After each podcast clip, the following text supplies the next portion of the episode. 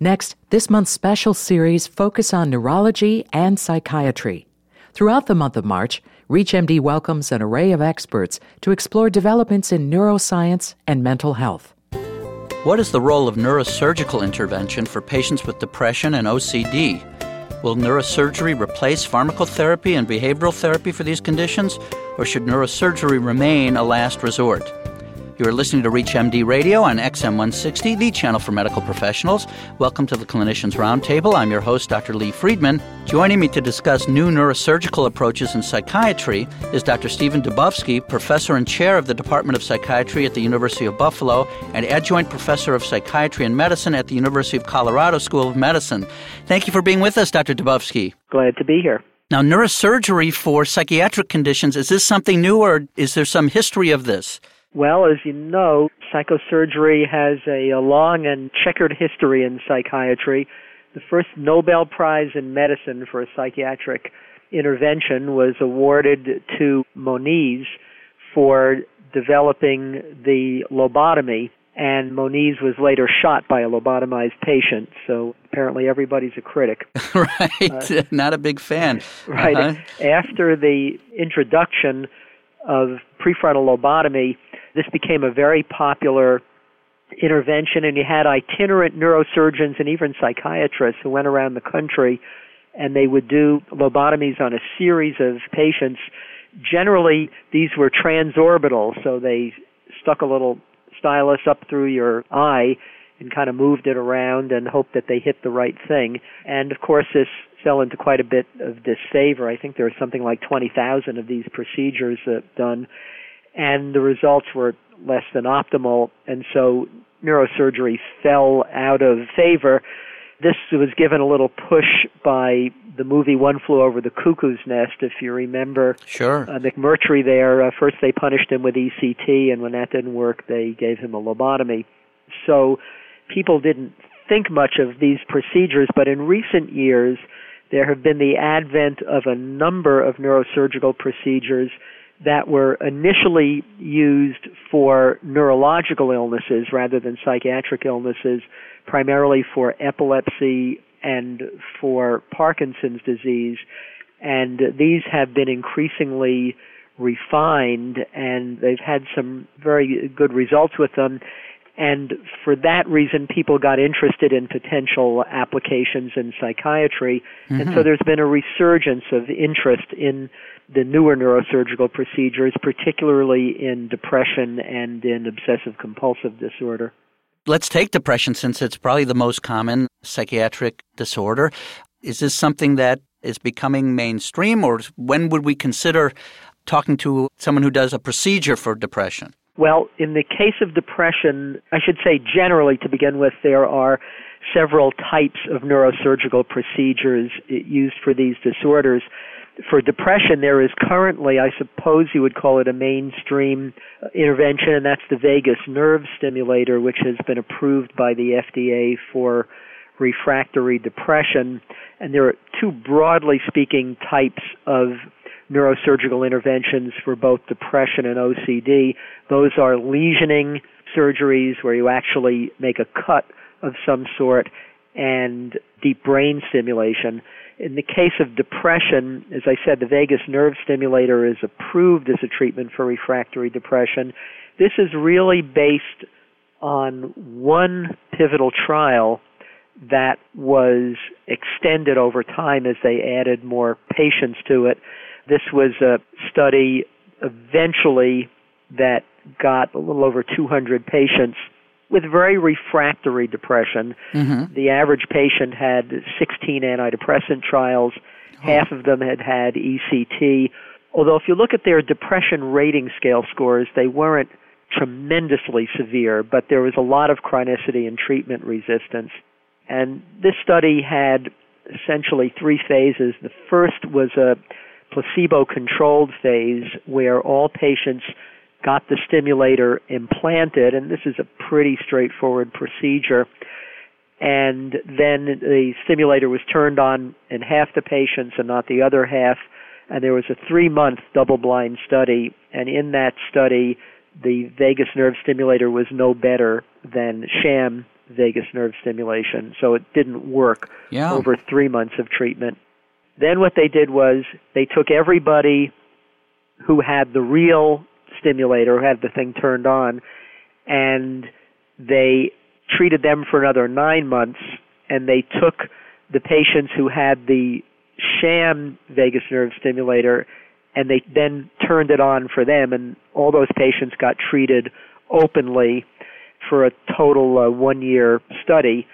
And here what they found after a year of open treatment essentially was that of the patients who completed a year of treatment and they lost about 50 patients out of 222 or roughly of the patients who remained in that study, it was a total of 177. Mm-hmm. A little over a fourth of them had a 50% reduction in depression rating scale scores, and about 15% had what they called a remission. Now, when they followed those patients up after a total of two years, they found that that response rate was maintained in about three fourths of the patients that they still had that result. The thing is, the only placebo controlled part of this study was the first three months. The rest of it's open label treatment, and at the same time that they're continuing the vagus nerve stimulator, they're changing the medicines around. Uh-huh. They had an attempt to have a control group where they took a group of patients in a study for some other reason those patients were similar to the ones in the vagus nerve stimulator study, and they compared response rates of those patients treated with medications, and they thought that the vagus nerve patients had a better outcome, but they weren't comparable groups, and it wasn't a study designed to compare the two treatments. So you really don't have any mm-hmm. placebo-controlled long-term treatment, and you've got a minority of patients who do well, and those patients who do well continue to do well after two years. Mm-hmm.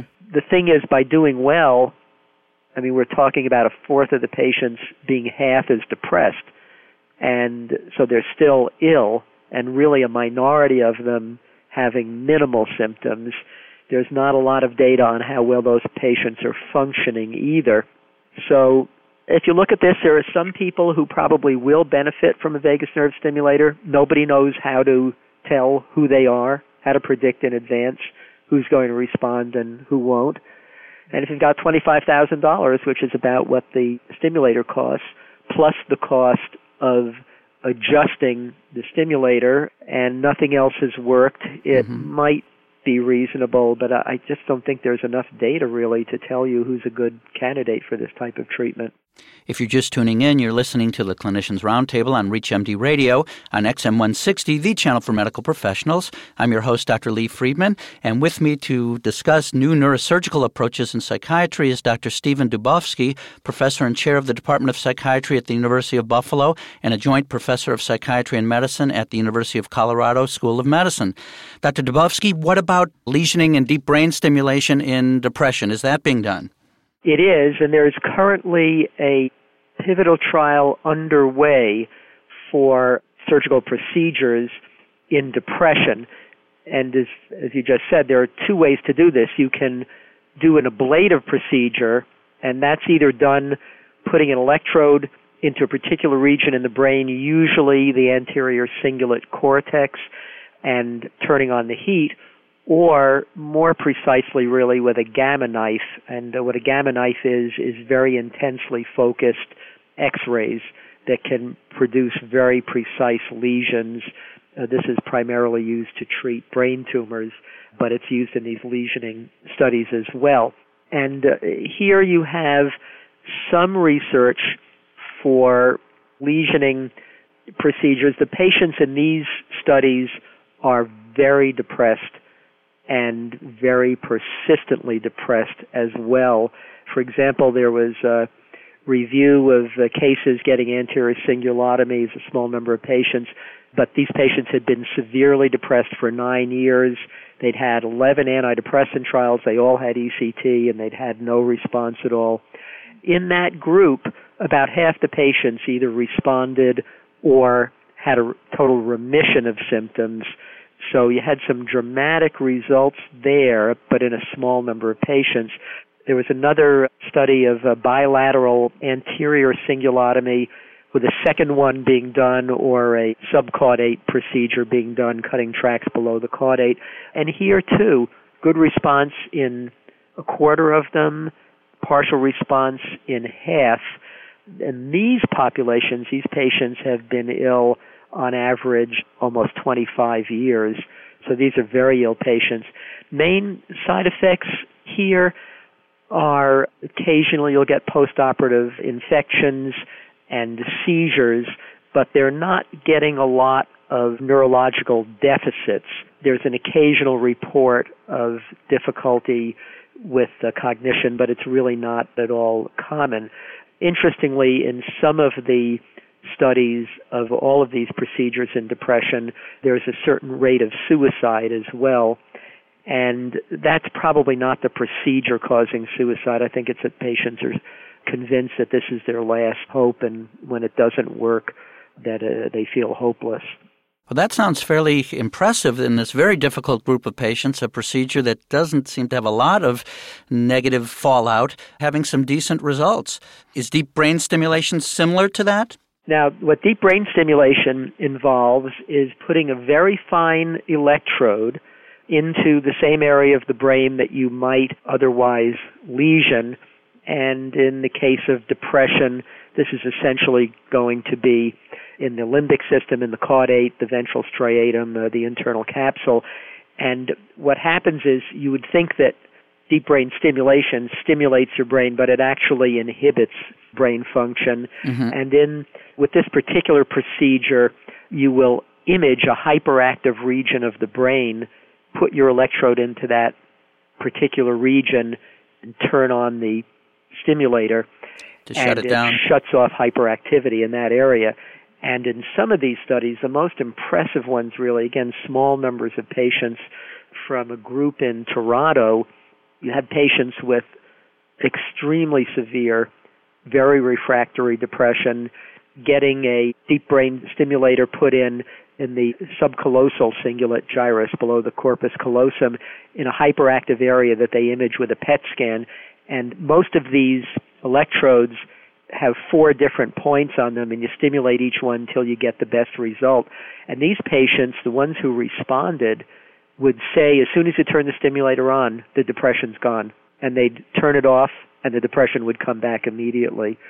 And so for some of these patients, now this particular group is treated now, at least they've reported, on a total of about 20 patients with very refractory ECT. And in that group, 60% responded, 35% had a remission, and a year later, it was about the same result. And that's pretty much, you know, what uh, others are finding as well, that you turn that stimulator on and it just seems magical. So here again, it's not everybody is responding and not everybody is getting a dramatic response, but some patients there are getting a very dramatic response. And the advantage of all of these procedures is if you are able to image a particular hyperactive region, then you have a target for your deep brain stimulator and then you can predict who may be more likely to respond. Not all of these studies have done that. Some of them are just putting them into regions that where you think it should be helpful. Sometimes it works, sometimes it doesn't. But in ongoing studies, what they're looking at is let's do functional imaging of these patients, let's find a hyperactive area, and let's make that our target, and then you've got a much more precise type of procedure. Well, I very much want to thank my guest, Dr. Stephen Dubovsky, enlightening us about some new neurosurgical approaches in psychiatry. We talked about depression and the role of the vagus nerve stimulator, which uh, is of somewhat questionable value, it sounds like, even though it's FDA approved, but then talked about lesioning techniques as well as deep brain stimulation. As an internist, I can certainly think of some of my patients who hate taking medicines or who have sexual side effects from their antidepressants. And maybe as these get refined and brought to less severely depressed patients, we're going to see a bigger role for this. It's very exciting and intriguing information. Well, thank you so much, Dr. Dubovsky. Uh, this is the Clinicians Roundtable from ReachMD Radio on XM160, the channel for medical professionals. ReachMD, online, on demand, and on air. Please visit us also at ReachMD.com. Thank you for listening. You've been listening to this month's special series Focus on Neurology and Psychiatry. For a program guide, complete list of shows, and podcasts, please visit us at ReachMD.com and download ReachMD's free iPhone app, Medical Radio, to listen to the same live stream of ReachMD medical news and information you enjoy on XM160, plus CME and thousands of searchable podcasts. Get the Medical Radio app today.